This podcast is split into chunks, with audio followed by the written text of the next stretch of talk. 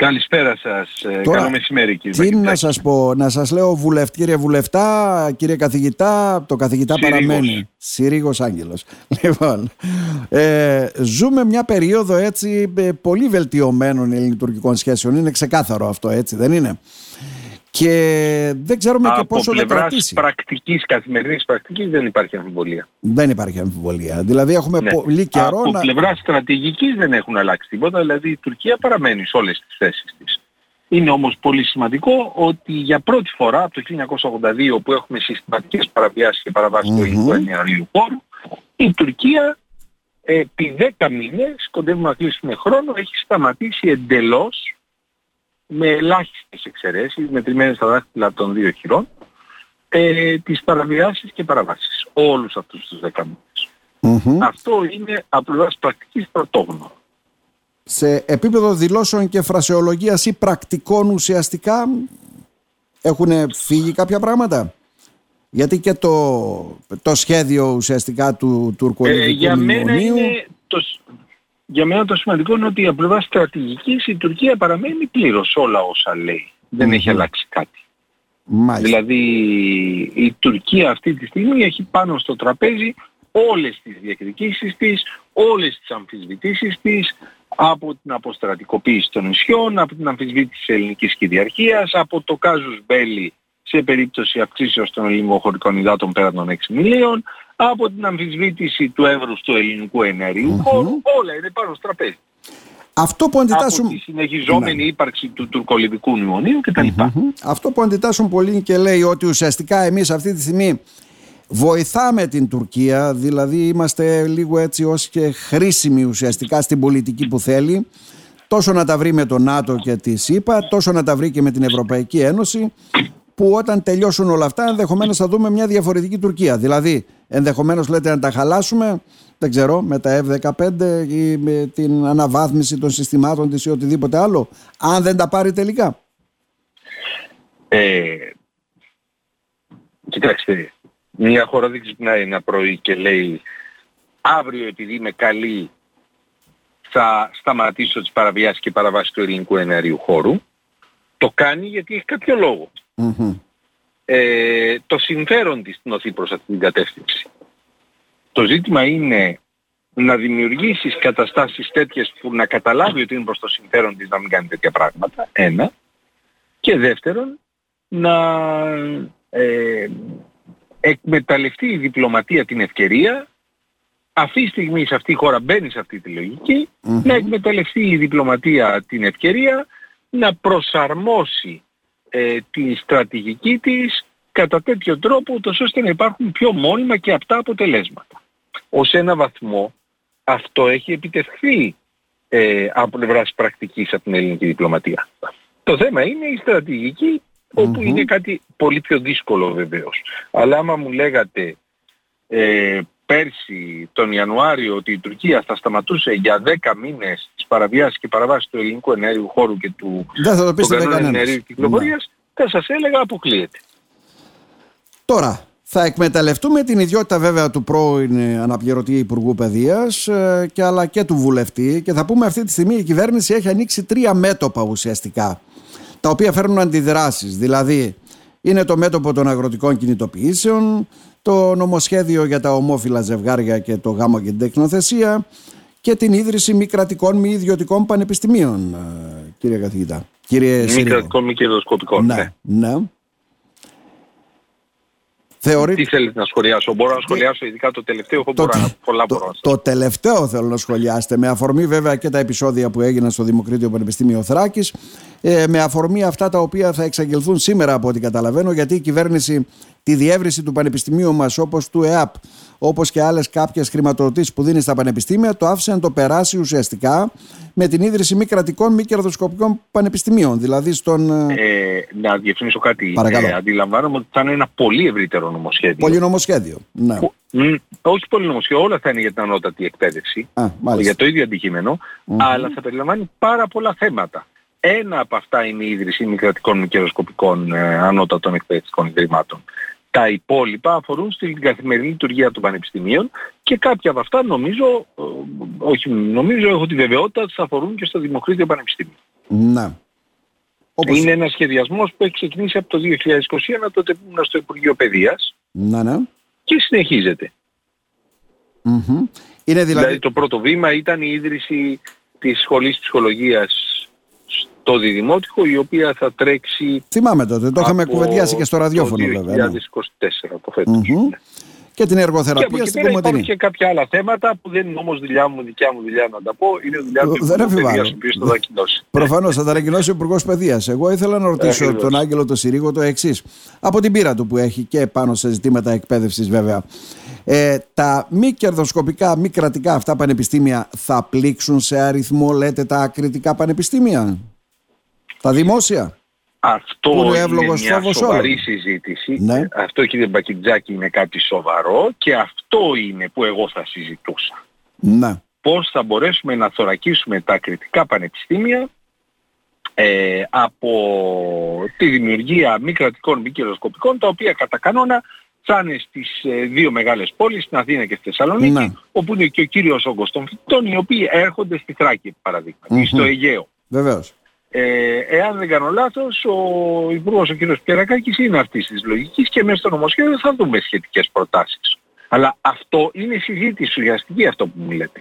Το άλλο, θα έρθει όλεθρος, θα πέσει το κεφάλι μας ο ουρανός, θα πάσουμε μεγάλη καταστροφή επειδή θα δημιουργηθούν μη κρατικά, μη κερδοσκοπικά πανεπιστήμια. Να, ναι. Το ακούω, ξέρετε, και το ακούει και όλη η κοινωνία και υπομοιβιά. Λέτε δηλαδή είναι μια κινδυνολογία ουσιαστικά, δηλαδή κρατικά πανεπιστήμια υπάρχουν παντού. Και ναι, να σας το πω διαφορετικά. Ναι. Μαθαίνουμε ότι στην Κομωτινή θα φτιαχτεί ένα ιδιωτικό δημοτικό γυμνάσιο λύκειο. Ναι. Και ποια είναι η αντίδραση? Όλα τα δημόσια δημοτικά γυμνάσια λύκεια της πόλεως κλείνουν επειδή θα ανοίξει ένα ιδιωτικό γυμνάσιο, δημοτικό γυμνάσιο λύκειο στην Κομωτινή. Πόσο λογικό ακούγεται αυτό? Δεν είναι λογικό, πολύ απλά. Ιδιωτικά είναι σχολεία, γυμνάσια και λύκεια υπήρχαν. Δηλαδή αυτό που έμεινε έτσι να διευρυνθεί ήταν η ανώτερη εκπαίδευση. Η ανώτερη εκπαίδευση. Ναι, η οποία πήρε αυτόν το χαρακτήρα επιδικτατορίας για συγκεκριμένους λόγους. Mm-hmm. Αλλά ας μην μπούμε τώρα σε αυτή τη συζήτηση. Το κρίσιμο σημείο για μένα είναι ότι τα ιδιωτικά σχολεία υπάρχουν. Μη κρατικά, μη κερδοσκοπικά ιδρύματα θα ιδρυθούν τώρα. Αυτό δεν επηρεάζει τα κρατικά, τα νομικά πρόσωπα δημοσίου δικαίου που είναι τα πανεπιστήμια, παρά μόνο στο βαθμό που πρέπει να πάρουμε μέτρα για να τα ενισχύσουμε σε σχέση με τους φοιτητές οι οποίοι θα πάνε σε αυτά. Ναι. Μέτρα που θα αφορούν τι ουσιαστικά? Δηλαδή να λειτουργήσουμε ανταγωνιστικά. Αυτό έγινε τη θητείας μου στο Υπουργείο Παιδείας. Παρακαλώ. Αυξήθηκε το όριο για το στεγαστικό επίδομα σε όλους τους φοιτούντες στο Δημοκρίτειο Πανεπιστήμιο. Είναι πολύ μεγαλύτερο. Δηλαδή ένας γονιός, το παιδί του θα πάρει επίδομα έστω και αν έχει ένα μέσο εισόδημα και όχι μόνο πολύ χαμηλό εισόδημα. Να, ναι. Σας λέω ένα παράδειγμα. Ένα δεύτερο παράδειγμα είναι ότι πρακτικός ο τρόπος που λειτουργεί το Δημοκρίτειο δίνει τη δυνατότητα σε όλους σχεδόν τους φοιτητές να σιτίζονται δωρεάν. Εάν κλείσεις λοιπόν για τον πατέρα και τη μάνα, για την οικογένεια, το θέμα της σιτήσεως και το θέμα της στέγης, δεν έχει λόγο να μην επιλέξει ένα πανεπιστήμιο με την ιστορία που έχει το Δημοκρίτειο. Και να επιλέξει, ας πούμε, στην πόλη που μένει, στην Αθήνα ή στη Θεσσαλονίκη, αυτό μας λέτε, που να πληρώνει, ας πούμε, ένα αδρό τίμημα σε ένα μη κρατικό πανεπιστήμιο. Δεν ξέρω αν θα είναι αδρό το τίμημα. Αυτός είναι και ο φόβος μου, ότι μπορεί να μην είναι αδρό το τίμημα. Δηλαδή, μπορεί ο άλλος να το βάλει κάτω και να πει «Αχ, με συμφέρει να είναι στην Αθήνα το παιδί, θα το βλέπουμε κιόλας». Ναι. Θα πληρώνω κάτι παραπάνω, αλλά θα το έχω σπίτι μου. Τώρα, γι' αυτό είναι κρίσιμο σημείο να ασχοληθούμε με τα θέματα του φοιτητικής στέγης, της φοιτητικής ιτήσεως, της φοιτητικής μέριμνας εν γέννη, και να ενισχύσουμε συγκεκριμένα 2 ή 3 πανεπιστήμια. Κάτι που είχε ξεκινήσει πάλι από παλιότερα, το 2019, και αναφέρουμε συγκεκριμένα στο Δημοκρίτειο, στο Πανεπιστήμιο Αιγαίο και στο Πανεπιστήμιο Δυτικής Μακεδονίας. Με το νομοσχέδιο, τα δύο πρώτα τα δύο πρώτα, διότι υπάρχει εθνικός λόγος γι' αυτό. Το Πανεπιστήμιο Δυτικής Μακεδονίας, διότι είναι σε μια περιοχή η οποία έχει χτυπηθεί πάρα πολύ από την απολιγνητοποίηση. Mm-hmm. Τώρα, λέτε ότι υπάρχει εθνικός λόγος. Πάντοτε επικαλούμαστε αυτούς τους εθνικούς λόγους, τα γνωρίζετε αυτά στη Θράκη, κυρία Συρίγο. Να θέσω και το τελευταίο ερώτημα, που το ρωτώ βέβαια, απάντηση πλήρη δεν έχω πάρει, θα μου πείτε δεν είναι και δική σας αρμοδιότητα. Το πώς μπορούμε να αποτρέψουμε ή αν μπορούμε να αποτρέψουμε τελικά την ίδρυση ενός τουρκικού πανεπιστημίου στη Θράκη. Ωραία. Μπορούμε. Ωραία ερώτηση. Ναι. Έχω όμως 2-3 λεπτά να απαντήσω. Βεβαίως.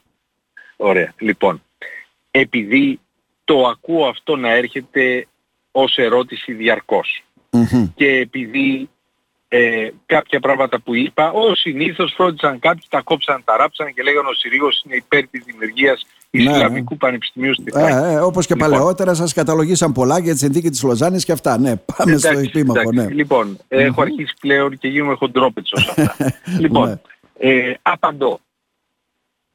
Υπάρχει από κύκλους της μειονότητας, και το σταματώ εδώ, δεν προχωράω παραπέρα, ναι. έχει δημιουργηθεί μια επιτροπή για την παιδεία, η οποία από το 1998...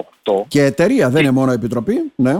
Αυτή η επιτροπή που έφτιαξε το 2003, αυτό πήγα να σας πω, το 1998 ξεκίνησε, το 2003 έφτιαξε την εταιρεία. Ναι. Θέλει να φτιάξει ένα ιδιωτικό δημοτικό γυμνάσιο λύκειο στη Θράκη. Δεν έχει καταφέρει ακόμη μέχρι τώρα να το φτιάξει. Που είναι πολύ πιο απλό στη λειτουργία του.